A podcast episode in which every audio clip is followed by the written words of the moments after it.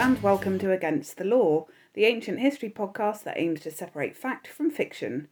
You're joining us for the last episode in this trilogy of That's Entertainment, and in this episode, we're going to look at the bigger picture and the smaller pictures too. So here's the usual collective. Joining us from Oman today, Xenia is excited to paint us a picture on the ancient Romans. Meg is going to be brushing on topics from the ancient Greeks, and Barney has canvassed his way across the ancient Near East to bring us a variety of fun facts. I'm Flo, and my knowledge of the ancient world is sketchy at best, but I'm excited to get learning with you, our listener, about the ancient world of art. Barney, I'm going to pick on you first because I never pick on you first, and I think you've escaped it for too long. Um, we nowadays we think of art as something that we can all enjoy. It's it's it's something that everybody likes. We've we've all got it in our homes. We go and see it in museums. We can browse for it online. Art is a very sort of entertainment, public facing thing. Has it always been that way? Thanks, Flo. Uh, yeah, I think it's interesting to consider exactly how historians and archaeologists might use uh, the word art, and maybe in a similar way to how they use literature or something like that, because you know, it, as as we've said at the top, it's a very broad topic. Like the artistic output of a of a culture um, could be seen in everything from their jewelry to how they decorate their buildings to their clothes, um, and then yes, to maybe the more modern idea of like private art and stuff that you might have in a domestic setting um, I mean, in terms of exhibitions, I'm thinking in the ancient Near East, you know, there isn't really uh, anything like that, like the public coming in to specifically look at a particular art. Um, but you know, artists could be, yeah, could be any of the people making any sort of artistic output. You know, they could be craftspeople. So I was trying to think at a top level, like getting very fundamental, like when we think about the art of the ancient Near East, like what images comes to mind? Um, because you know today we might think of oh, what do we think of like Italian art, and people might think of the Renaissance, or you know I guess we'll get onto classical art later, and people go to statues and maybe columns and stuff like that. So yeah, in what's the general kind of overriding artistic impression of the ancient Near East? And I think I honed in on bricks. I think bricks are pretty important. I love going to a brick exhibit personally. Joking aside, there is I think it's Beamish up in the north northeast. Northeast has a brick exhibition, and it's fascinating. You can sell bricks for a huge amount of money online. You know. Mm, do you remember when Supreme released a brick, the the like streetwear brand? Oh, is that the white text on red? Yep. Yeah, that's the one. Yeah, yeah, I'm hip and cool. If you go down to, to Soho, like maybe on a Thursday, there's all these young kids queuing around the block with their parents for like the latest, or there was at least for a time, for like the latest Supreme drop and like every week they'd just release a different product with the Supreme logo on it. So it'd be like chopsticks, ski mask, and then yeah, brick was one of them. I think it's a conspiracy by by big buildings um, where the next drop will be like mortar, and then eventually they'll just learn how to build a house. this is solving the housing crisis, like one supreme product at a time, one brick at a time. but yeah, I mean, in that in that case, you know, the brick brick was a, a piece of art almost, right? Because I guess you'd only really use it as an ornament. Um, mm. But it was a stamped brick, right? And they have those in the ancient Near East. That's what, like one of the main ways that you might dedicate a building um, is by leaving an impression in the mud before you bake it um, on one of the bricks that might say, like, you know, so and so built this palace. Um, it's dedicated to this particular god. Um, so in a way, Supreme was was drawing on some ancient Near Eastern heritage there. I'm sure that was their goal. Exactly. Yeah, they knew what they were doing. But you know, I really like that thing where they sort of stamp things in because we still do that, right? You know, um, near London Bridge, there's a paving stone that says Tate opening 2000 or whatever. I feel like I've maybe already spoken about this on the podcast, weirdly enough. But I really like that. It's like because it's not just you know at the time, it's like making a really physical marker, but like it's now sort of out of date already because it's this like physical object and it's sort of stamped into the ground and you can walk over it and you're like well that's out of date so i really like that that idea that it's like they you know immediately age or when you see like a dog's footprints in cement Aww. yes or dinosaurs in the sand or tears in the rain Oh, tears in the rain. Um, but yeah, I, actually, Saddam Hussein, when he was um, when he was just kicking it in Iraq. Sorry, I need to mute myself. He had um he had this sort of vague policy of like neo Babylonianism, maybe, or Neo Assyrianism, where he like presented himself in, in some ways or was presented as like a big military, like yeah, almost like Neo-Assyrian style king, and he rebuilt part of the ziggurat of Ur, which is a big famous brick brick structure, and he had stamped bricks laid down with with Arabic um, inscriptions on them instead of the old cuneiform. What a artistic pioneer! exactly. That's that's how he's remembered. I feel famous, yeah, famous for his love of art. Yeah. Uh, and nothing else. But no, the re- so the reason why I bring up the brick is because the architecture of the ancient Near East, a lot of these buildings are brick, baked mud brick, and like the Ishtar Gate, I think is the famous um, reconstructed Gate of Babylon, which is in the Pergamon Museum in Berlin, and I think that's on the cover of a lot of books about the ancient Near East, with its dragons and lions and all the glazed the glazed bricks that are sort of um, dyed blue. The pigment is blue, so I think that's a pretty good like fundament of, of the art of the ancient Near East. But again, that's very much not you know public art. The thing that's being displayed is just sort of part of the architectural aesthetic. It's really interesting to think of art as not something to be consumed by the people. I know that we do have other uses for art than just to enjoy looking at it. So we get, we had we do have a lot of political art today, don't we? Like um I, th- I would say Banksy is probably quite political art. Um, and then we've also got art movements within the art sphere, like Just Stop Oil, who are quite famous for protesting the use of oil by um, demonstrating at museums, chucking stuff over paintings, for example. Yeah, I think it's interesting to consider like the audience for this art, right? Because if it's not if it's not the public, who is it? Like if you think of the Ishtar Gate there, for example, the, the the walls of the walls of Babylon, like who's who's the audience for that? And I guess they project a sort of propaganda to you know to the gods or to people who might be arriving at the city that this is a very powerful city you know to enemies maybe if they ever turned up.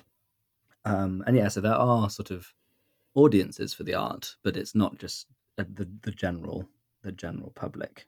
Um, and really ultimately i think a lot of it just serves the organization of the state whether that's the art in a temple you know and the audience being the priesthood and the gods or if it's a palace which is designed to promote the power of the king and make the the serfs feel small so then really you've got to start looking for like private art, you know, if you want to see what people are doing in their homes outside of the realm of like the state.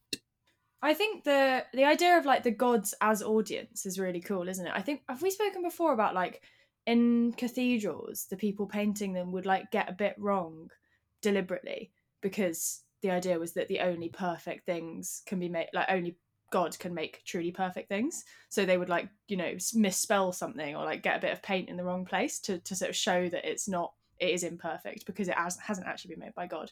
So I really like that idea that I think the Greeks were kind of on that as well. The idea that like the ultimate audience for a lot of art and a lot of even like architecture is the like is divine bodies.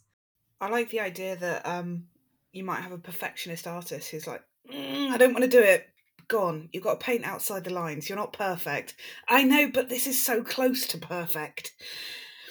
Um, I do, I do find it interesting that um, you have we still have a lot of art in a religious context, and I presume that that has been true across the ancient world, just like it is today. Xenia, I'm going to pass over to you here. Ancient Romans, religious art, yes, no? Absolutely. That is also true in the Roman world. There's plenty of statuary and dedications in temples. Um, and I wonder if we can also count votive offerings as a form of art. So, like tiny little figurines, if it's relating to like a body part that you want to pray about that you're having some issues with, you can dedicate that at the temple, or you can buy little um, figurines of the of the deity themselves and dedicate those. So we've got all sorts of fun little renditions of um, of body parts, tablets, and and deities in both the um, the kind of magnificent, perfect style that would be in the temple themselves, or in these kind of miniature, little bit more rough and ready forms that would be dedicated as offerings instead. Um, but one way, uh, especially in temples or in public places, that the Romans used art very effectively was as a form of propaganda. And there was no one who did propaganda better, arguably, than the very first emperor of Rome, Augustus.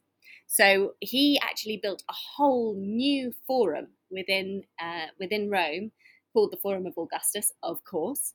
And inside it, he had this whole series of programmatic art. So the idea is that you come in. Now, this was a space that would be frequented more by the, the Roman elite. It was technically open to the common people, but I think it did tend to be senators. And there was this whole sort of program of statues as you went all the way around the, the forum um, especially in the kind of end bit, the temple at the end. And the whole idea was this would tell a story of why Augustus was like the culmination of Roman history. This is this is what Augustus is referring to with all of his art programs. And not only were there statues, but there were also paintings by some of the most famous painters in the Roman Empire at the time, all the way around the top. Now, those haven't survived. It's really rare that we get paintings survive from the Roman era for well, obvious reasons, they're made of sort of perishable things. They're much easier to destroy than, say, marble or bronze or other kinds of stone. So we don't have those, but we do know that they existed because there are descriptions of them. And I just think that's amazing. This whole like art as storytelling. Flo, you were talking about art in religious context. It's a little bit like sort of in churches doing all of the stories of from the Bible and painting them on stained glass. Yeah, exactly. Stained glass as well, so that illiterate people who knew the stories could still like see those there without having read them. I feel that we're so lucky to be able to access art quite easily these days. And something that crossed my mind when you were talking about, you know, going to see art as a member of the public and that being difficult to access is how much I love the gift shop at, at exhibitions. I'm always I'm always going to go through the gift shop and I might last time I was at uh, the V&A museum I picked up a pair of very exciting earrings. Now I was thinking about jewelry as art and how jewelry might be used as an expression of art in the ancient world. Does anyone have any fun facts about ancient jewelry? The Greeks definitely have some very ornate jewelry. I feel like it maybe raises a wider question of like I do think in the ancient world, at least for the Greeks, that distinction that we have where art is a it's like poetry now. Poetry and art are sort of seen as often quite like highbrow, kind of distinct. You know, you would buy a poetry book and you would go to an art exhibition. That would be your your experience of those two things in quite sort of isolated portions. But for the ancient Greeks, at least, like art is is the buildings, it's the jewelry, it's you know statues are a massive part of like the city. Um everything is sort of art in that sense just as like a lot of their literature a lot of their language was poetry. In the future we might see art as like billboards and going to the cinema. Yeah well i guess we do in a broader sense don't we? We think about kind of art and culture in in that broader sense but we still i don't know i still think we kind of we tend to keep it in those little discrete boxes which is is maybe a more modern thing. Um whereas like yeah i guess like the religious sense art is like you were saying about churches and and like in Greece it's the temples that have these sort of beautiful sculptures like the friezes like the the Elgin marbles the Parthenon frieze that's in a temple. Um and so yeah the jewelry was like also kind of incredibly ornate and beautiful. But I don't know whether you know now you get really as you say really beautiful earrings. Would we call that art? I don't know whether they would have called it art in the ancient world but it's definitely one of the sort of aspects of their material culture that we still have evidence of and we would say you know that's beautiful. I think one episode I spoke about a pair of earrings that have um, I can't remember who exactly it is, but it's this beautiful figure of a, of a goddess, I think, sort of hanging down from the earring. Um, and, you know, she's got sort of movable parts and, yeah, really, really ornate and, and beautiful. We never change, do we? I think you can still get those in a in an Argos catalogue, I'm pretty sure. Jointed figurine earrings. Um, Barney, in the ancient Near East, uh, does, has any jewellery survived through the years, or have we got any evidence of jewellery as art? Uh, yeah, there's lots of brilliant jewelry from the ancient Near East. Um, and in fact, it's an interesting area because um, often archaeologists will find jewelry in, in burial contexts um, where part of it has perished, like, for example, the material that a necklace was strung on. Um, but obviously, the stones and the metals and stuff that make up the jewelry are still there. So, archaeologists historically, I think, have spent a fair amount of time trying to reconstruct jewelry, you know, to see how it would have looked and been arranged. Um, and there's a lot of really brilliant Sumerian jewelry you can see in the British Museum. These are from the, the royal graves of Ur, I think, um, and it's like this beautiful gold jewelry. Um, the headdress of the Queen Puabi, which I think I've talked about before, is, is really just incredible. So yeah, it's um, there's a lot of great jewelry, but you can never hundred percent trust that we've reconstructed it in the way that it might have been worn at the time. Um, but yes, especially in terms of elite jewelry, lots of gold, depending on where you are. You know, either carnelian beads, lapis lazuli, that sort of thing. Um, so yeah, lots of jewelry. One thing that I quite like though, in in the days of the sort of colonial explorers of the Middle East, um, when you know people were going out there as, as diplomats or whatever, and you know going and exploring ancient sites and and buying um, relics on a sort of informal market there was a particular um, a British archaeologist and, and politician, explorer of the ancient Near East in that colonial way, called Austin Henry Layard. He collected a number of um, cylinder seals. These are the um, often stone seals that you roll along a clay tablet in order to se- seal it, like a signature. And um, he strung a bunch of these together and made them into this horrendous necklace for his wife. What is it with people of old gifting their wives things? I thought Stonehenge was a gift for someone's wife, wasn't it? And she wasn't that interested in it, so he donated it to to the people. yeah, it's that sort of um, yeah, like imperial era, like antiquarianism, just this desire to like own and commodify and stuff, all of these aspects of history instead of studying and display, well, as well as studying, but yeah, instead of displaying them to the public like we do today. But I quite like in, in that regard, at least, that these things that were very much not jewelry and not part of the artistic tradition of jewelry were turned into jewelry at a later date in, in the in the history of these objects' lives. And um, you can see those cylinder seals in the British Museum as well, actually. And there's a picture of of this person's wife wearing the um, wearing the necklace. The concept of of taking something that is quite you know precious archaeology and just wearing it as a necklace is so gauche. I love it. That that was something that was happening into the 20th century as well. When Howard Carter discovered Tutankhamun's tomb, um, he brought out you know some of the gold sort of pectoral decorations, which are you know like a big big necklace type thing that goes over your chest. And um, and he he dressed up um, one of the young Egyptian boys who was attending the dig as well, who probably would have been helping out with the manual labor. And there are these photographs of of this child, this Egyptian child, wearing Tutankhamun's jewelry, like the, a day after it was taken out of the tomb. So um, that's quite a conversation in art today, isn't it? Should art be for everyone? Should everyone be like participating in art by, say, wearing expensive jewelry, or, or like you know, sometimes you can do community art, so you get people together and everyone adds a bit, and that that is the art. Um, or should it be something that is um, made for a specific purpose and that should be just looked at uh, and you know put on this is kind of a pun but not really put on a pedestal? Um, to be uh, to be respected from afar to be looked at from afar um, and just kept the way it is because it's perfect the way it is and, and that's how it was intended to be and we shouldn't change that at all. Um, I, I don't know if there's like a clear answer. How did the ancients maybe deal with that? Well, I think uh, for them it was very much like art was was a one way thing. Um, you you make the art for other people to see. You're not supposed to mess with it.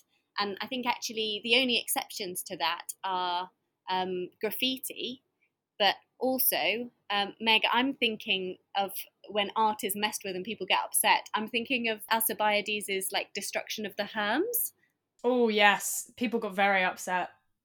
Yeah, because again, that's like the sacred, right? As well, it's not just so he he like the Herms are the sort of uh, crossroad guardians, and they have uh, erect penises on them. Um, and he got in lots of trouble for messing up the Herms. Ooh. You're right there, Flo. Yep, sorry. Did your home just go erect? I just got flustered. That's yeah, it did. oh, okay. So that's eh, that's another really good point is that they are they're sort of statues, they're sort of practical, they're sort of religious. Like it's all just so mixed together for the Greeks. Um, yeah, it's a really interesting one.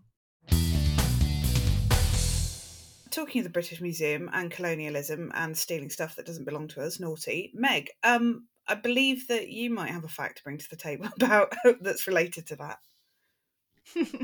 yeah, you you you're not wrong, Flo. Subtle. It was subtle of me. I wonder what it could possibly be. Uh, three guesses. Uh, it begins with air and ends in glyn. Um, that was a terrible way of doing that. Is it Jess Glynne? Ooh, Yes. close. That's a really good guess, Barney. The Jess Glynne marbles. um, you're so you're so close.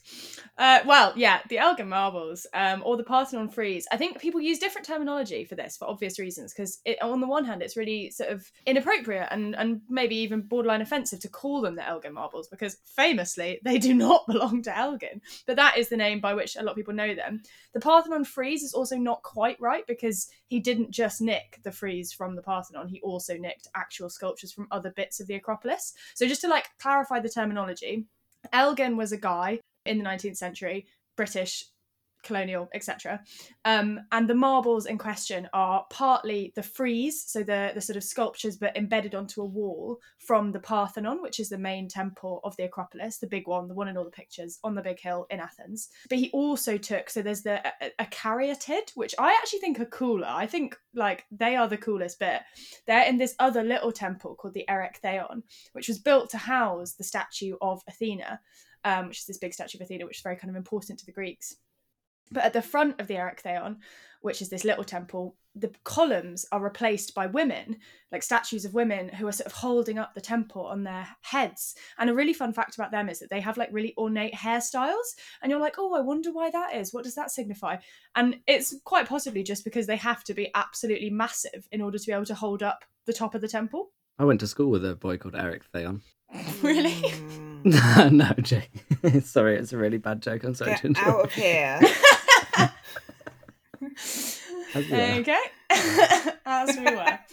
Um, anyway, long story short, um, he Elgin took one of the caryatids, so that is in the British Museum, um, and they've got the actual caryatids now on the Acropolis are replicas, and the other five are in the museum, the Acropolis Museum, right next to the Acropolis, um, and you can see them, and they're all kind of being protected from the atmosphere and everything. But they're really, really beautiful, and they kind of stand looking out, and they're. I think there's some really nice symbolism in there. They're kind of holding up the temple, and this mini temple has been built to house another statue so they're sort of almost guarding it um, i think they're really really beautiful anyway that's the long story short of the elgin marbles um, i think we should give them back that's my position Yeah, absolutely. It's not ours to take. Would you say that they're the pulse of the uh, of the uh, Parthenon, the uh, car- car- artery, if you will? oh Was that worse than Barney's? Be honest. no that was better i didn't even know if more barney's was a joke Those the best jokes you can't tell. is that true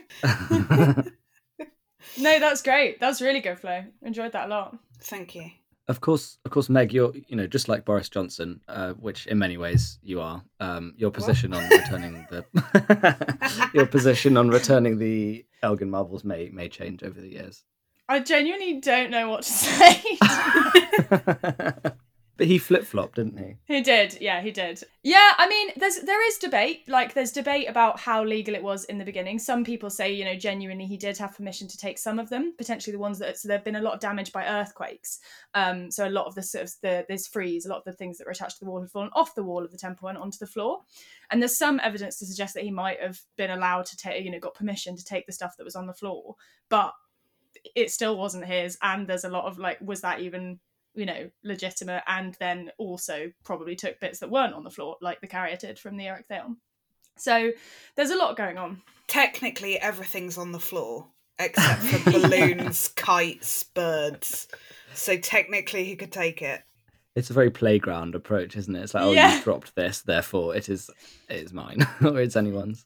Yeah, finders keepers found it on the floor That's at it, this that's it. incredibly sacred site. That means it's fair game. of course, it doesn't. Now it's my art.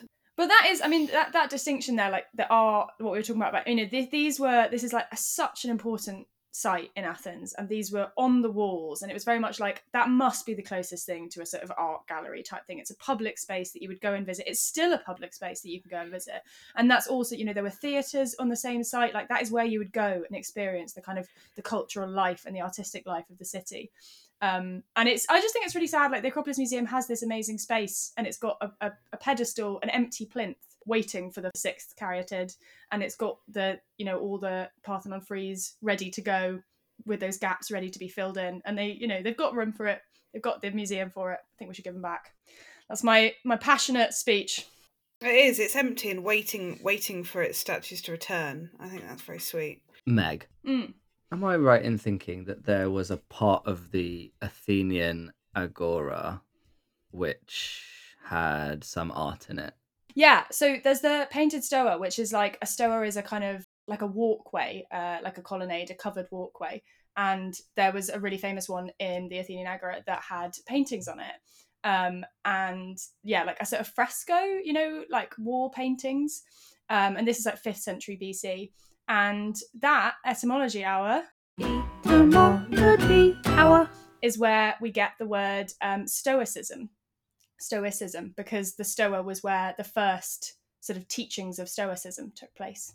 That's brilliant. That's a great etymology hour. So were they thinking and looking at art and walking around? Oh no, walking around is, is someone else.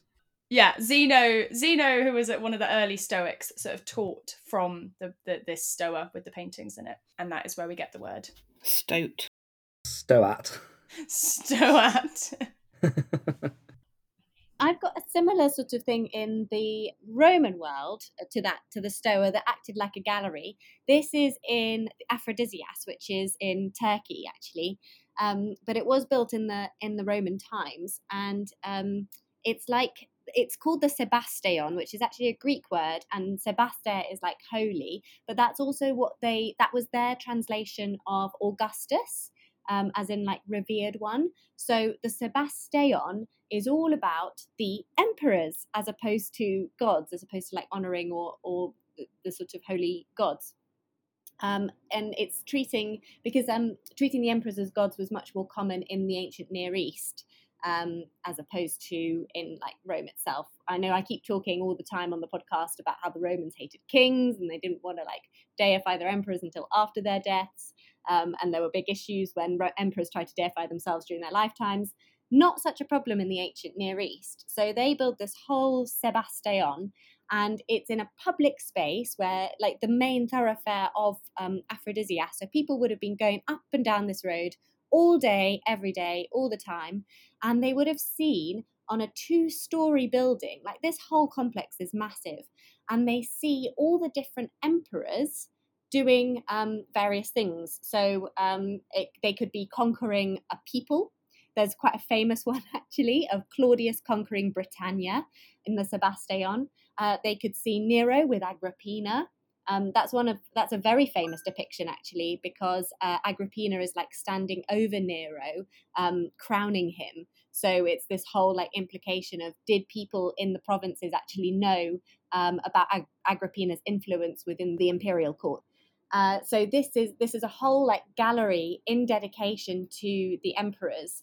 So this is a statement um, of the loyalty of the people to Aphrodisias to the Roman Empire. Um, once again, art it feels like the art can be uh, can only be political in the Roman world, and that is often the impression that we kind of get, just because there were so many of these messages, like loud and clear. Um, and also they're done as i say in these um, very durable materials so they're also the messages that have come down to us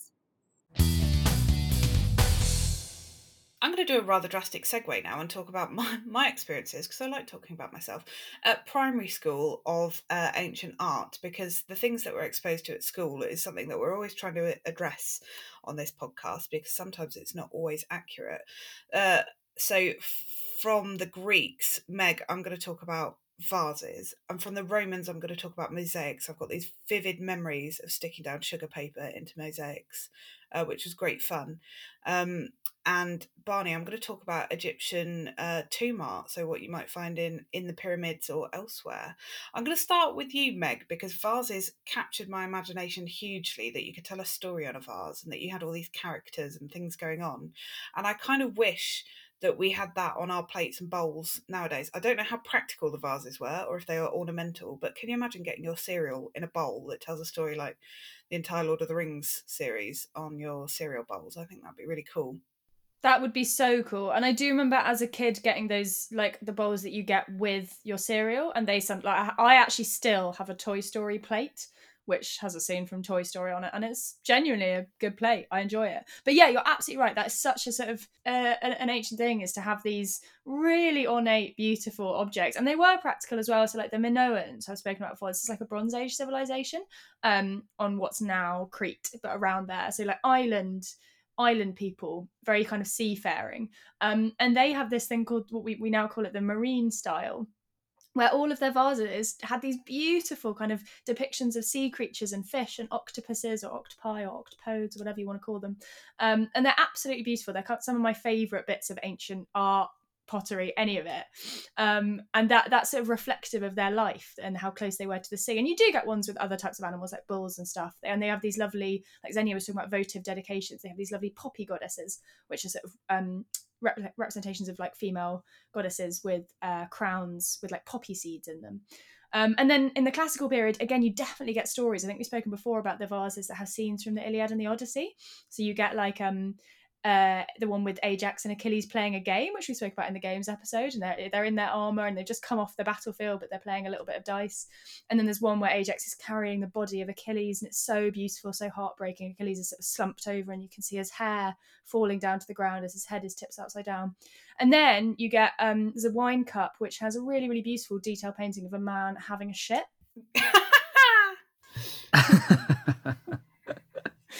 Blimey, that came out of left field. it really did. That uh, that was uh, shocking and stunning and confronting, just like a vase of a man having a having a a, a, a poo. Is, is he actually captioned? Blimey, that really came out of left field as he's doing it as well. just imagining yeah. a vase with someone pinching off a log and then just displaying it in your home as this amazing ornament. I think I mentioned it in the toilets episode because he's like reaching back behind him to wipe with a pebble because you know they use pebbles as as toilet paper. So he's in this squat. He's got his arm kind of reaching back. Uh, it's, it's amazing. It's, it's genuinely the art the art involved in that is. But then I was thinking we do you do get crude art now, don't you? Like um bodily bodily art like representations of naked bodies and you get those candles that are like boobs and so we've you know maybe we're, we're kind of coming back round to the naked. I mean maybe, maybe it's just a precursor to um marcel duchamp's uh, mm. fountain as well. Urinal that's yeah. true. Yeah that's such a good point yeah. Maybe i should go art. and do a poo in that. Maybe. That would be art. Maybe You should go for it, Barney. We support you your. I like how Barney said that as if, like, as if we've been talking about where you should do a poo. You're like, maybe I should do a poo in that. yeah. oh no! Here comes another Just Stop Oil protester. He's going to poo in the urinal. I'm not actually. but you can find our podcast at Against yeah. um. So Vaz is obviously fantastic um examples of art. Um, something for me um, that that really was Roman art that the only art that I could think of when I was at primary school was mosaics. Now I don't really know if this is a public or private thing, uh, mosaics. Um, I'm presuming they're little offcuts of tile or something that you arrange. So, so you arrange them in a nice pattern or you know twirling DNA strand esque borders with probably some a cornucopia with uh, grapes falling out of it and a goat and a fish and things like exciting pictures that you might want to have on your floor on your walls. Um, Xenia, mosaics were they sort of private or were they public public things? So yeah, mosaics were used for private entertainment in the sense that uh, dinner time was private entertainment basically in the Roman world. So that's where they'd have their most fun mosaics. And there are a few different themes that come out with the mosaics that have been uncovered. So, um, one theme, which of course, as so many other things with the Romans, was copied from the Greeks, is the unswept floor mosaic. There's a particularly beautiful one from the Aventine Hill in Rome that's now in the Vatican Museum. And it's it's like a joke kind of mosaic. So the idea is that the the mosaic on the floor has got like bits of food debris on it, as though the the diners have like been chucking their half-eaten fish and half-eaten figs and like half-stuffed dormice on the floor um, as they've been eating, and no one's actually tidied it away. So the floor is constantly a mess because that's how it's been designed, which I think is quite clever and also quite handy because it means you don't need to ever clear up your dining room floor. But another theme that's quite prominent is one that's referred to as memento mori, which means um, remember that you are mortal, um, like remember that death is inevitable, that, that kind of translation, uh, or remember that you will die.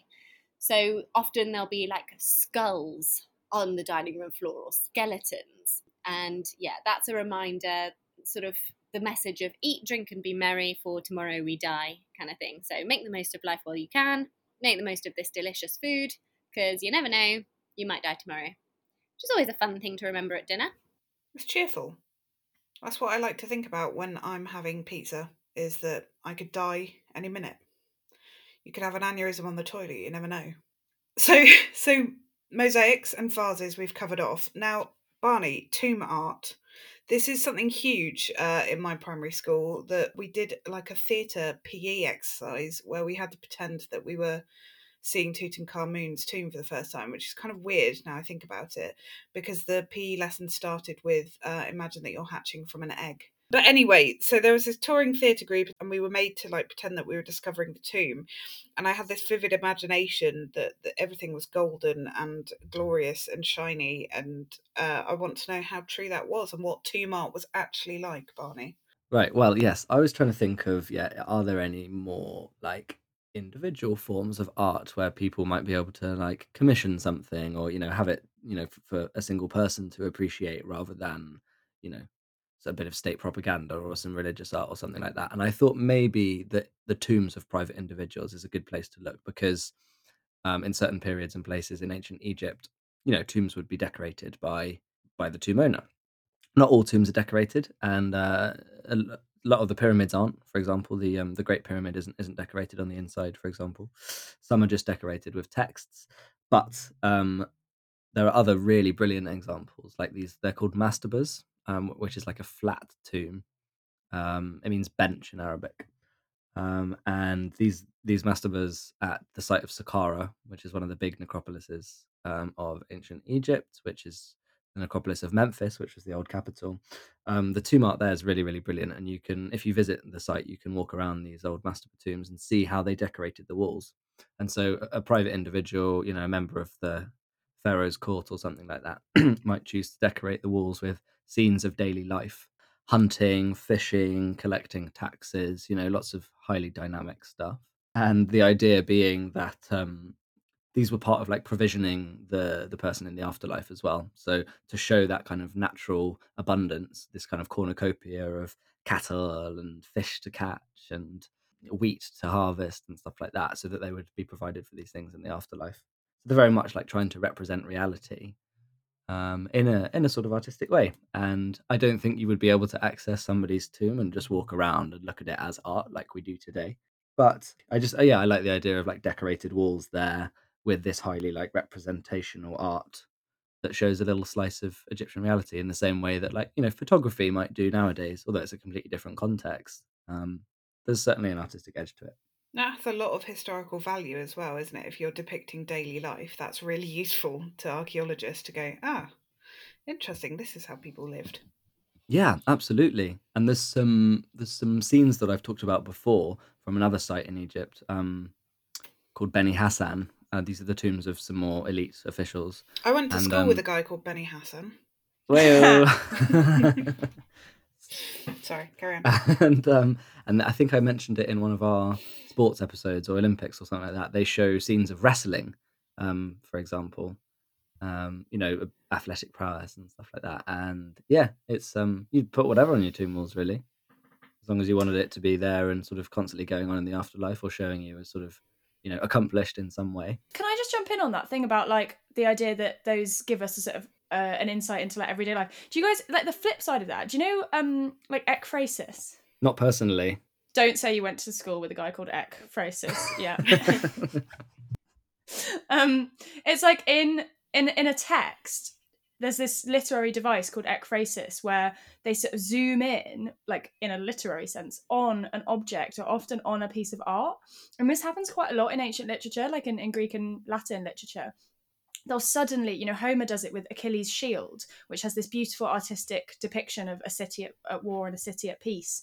And the text spends ages kind of telling you about the art. So it's like almost the reverse of that. It's like it's a lot of our evidence for art that we don't have the physical evidence for comes from these really really detailed narrative descriptions of art in literature. So i think that's a really funny kind of reverse thing there to those vases that i was talking about where you get like scenes from the iliad or the odyssey in the art and then you also get scenes about art in the texts. I don't know i just that really that reminded me of that. I think it's really cool. Artception. yeah I think I might bring our artistic endeavours to a close. I know I mentioned Banksy earlier, and actually, uh, that would have brought us onto a topic of graffiti. But I think that's such a rich topic that we could probably do an entire episode slash season slash uh, podcast on that. So I think we might save that tasty nugget for another time.